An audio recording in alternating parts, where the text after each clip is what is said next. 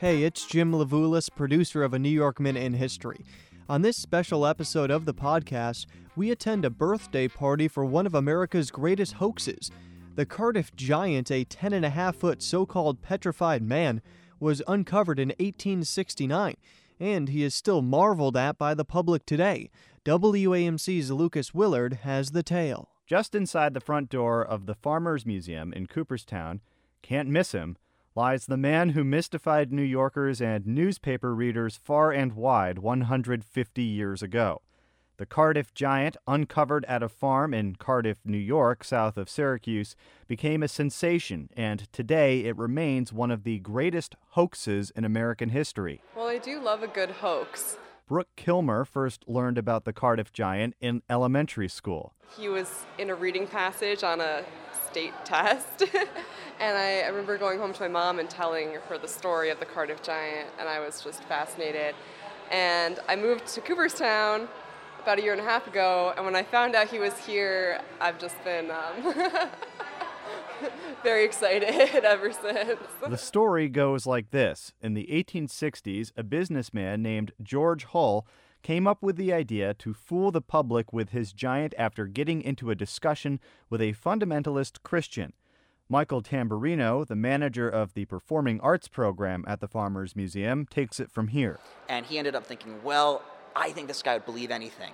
So, what if we create this elaborate sort of event where we bury a stone giant in the ground? Do you think people actually will believe that this was a biblical person? Hull went to great lengths to make his petrified giant as realistic as possible. The giant was cut from a solid block of gypsum, shipped from Iowa to Chicago, where it was carved in secrecy. Acid was even used to alter the surface of the stone to make it appear ancient. It was transported to Cardiff and buried at a farm owned by Hull's co conspirator, William Stub Newell. After it was discovered by well diggers in 1869, it became a hit, a tourist magnet.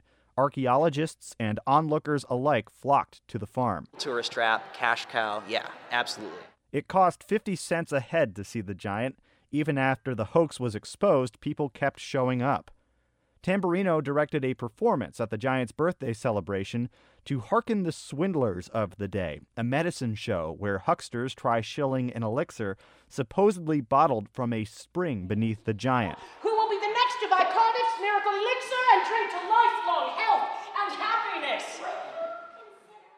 Eventually, the giant was sold and exhibited in Syracuse.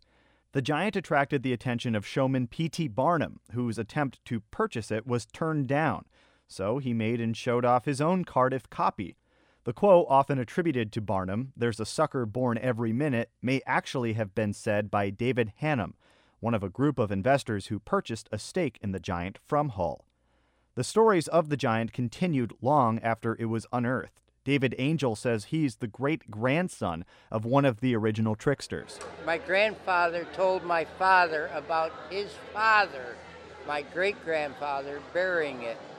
My dad was the youngest of the family, born in 1902.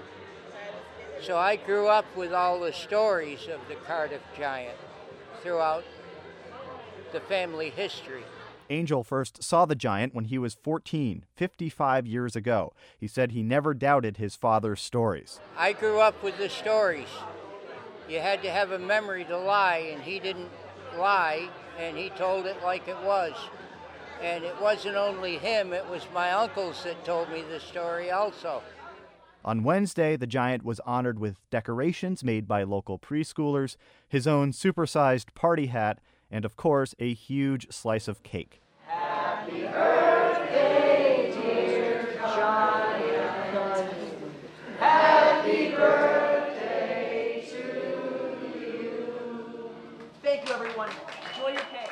For photos, visit WAMC.org.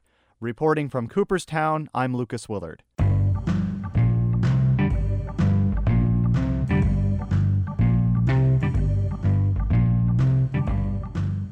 And that does it for this special episode of A New York Minute in History. I'm Jim Levulis. A giant thanks to WAMC's Lucas Willard for his work on the story.